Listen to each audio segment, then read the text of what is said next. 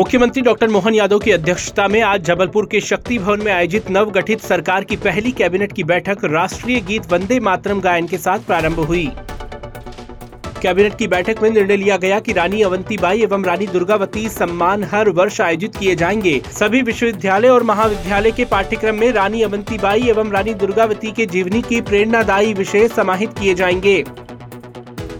Cabinet की बैठक में रानी दुर्गावती श्री अन्न प्रोत्साहन योजना के अंतर्गत श्री अन्न उत्पादन करने वाले जनजातीय भाई बहनों को जो कोदो, कुटकी, रागी, ज्वार, बाजरा आदि का उत्पादन करते हैं, उन्हें 10 रुपए प्रति किलो की प्रोत्साहन राशि प्रदान किए जाने का निर्णय लिया गया। मंत्रिपरिषद की बैठक में प्रदेश में 32,000 करोड़ की सिंचाई योजनाओं को मंजूरी, केंद्र सरकार के सहयोग से लगभग 4,500 करोड़ की सड़कें बनाने एवं ग्वालियर व्यापार मेले में वाहनों की बिक्री पर लगने वाले मोटरयान कर पर 50% की छूट देने का निर्णय लिया गया।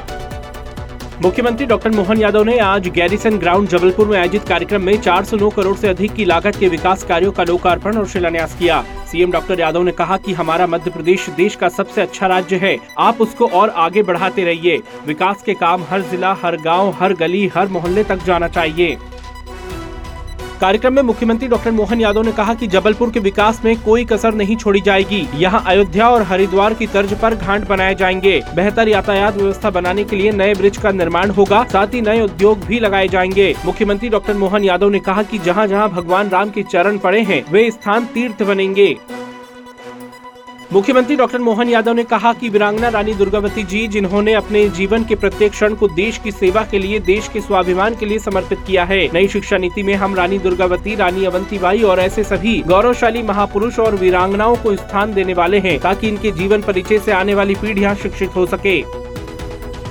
मुख्यमंत्री डॉक्टर मोहन यादव ने संभागीय समीक्षा बैठकों के क्रम में आज जबलपुर के होटल कलचूरी रेसिडेंसी में आयोजित जबलपुर संभागीय समीक्षा बैठक में जनप्रतिनिधियों एवं वरिष्ठ अधिकारियों के साथ संभाग की कानून व्यवस्था, प्रगति तथा विकास से जुड़े महत्वपूर्ण विषयों पर विस्तार से चर्चा की और आवश्यक दिशा निर्देश दिए। मुख्यमंत्री डॉक्टर मोहन यादव ने आज जबलपुर के मातृभूमि और आत्मगौरव की रक्षा के लिए अपना सर्वस्व समर्पण करने वाली शौर्य एवं साहस की प्रतिमूर्ति महान वीरांगना रानी दुर्गावती जी की प्रतिमा पर पुष्प अर्पित कर उन्हें नमन किया। मुख्यमंत्री डॉक्टर मोहन यादव का जबलपुर में आयोजित रोड शो के दौरान नागरिकों ने भव्य और आत्मीय स्वागत किया। मुख्यमंत्री जी ने भी सभी का अभिवादन स्वीकार किया।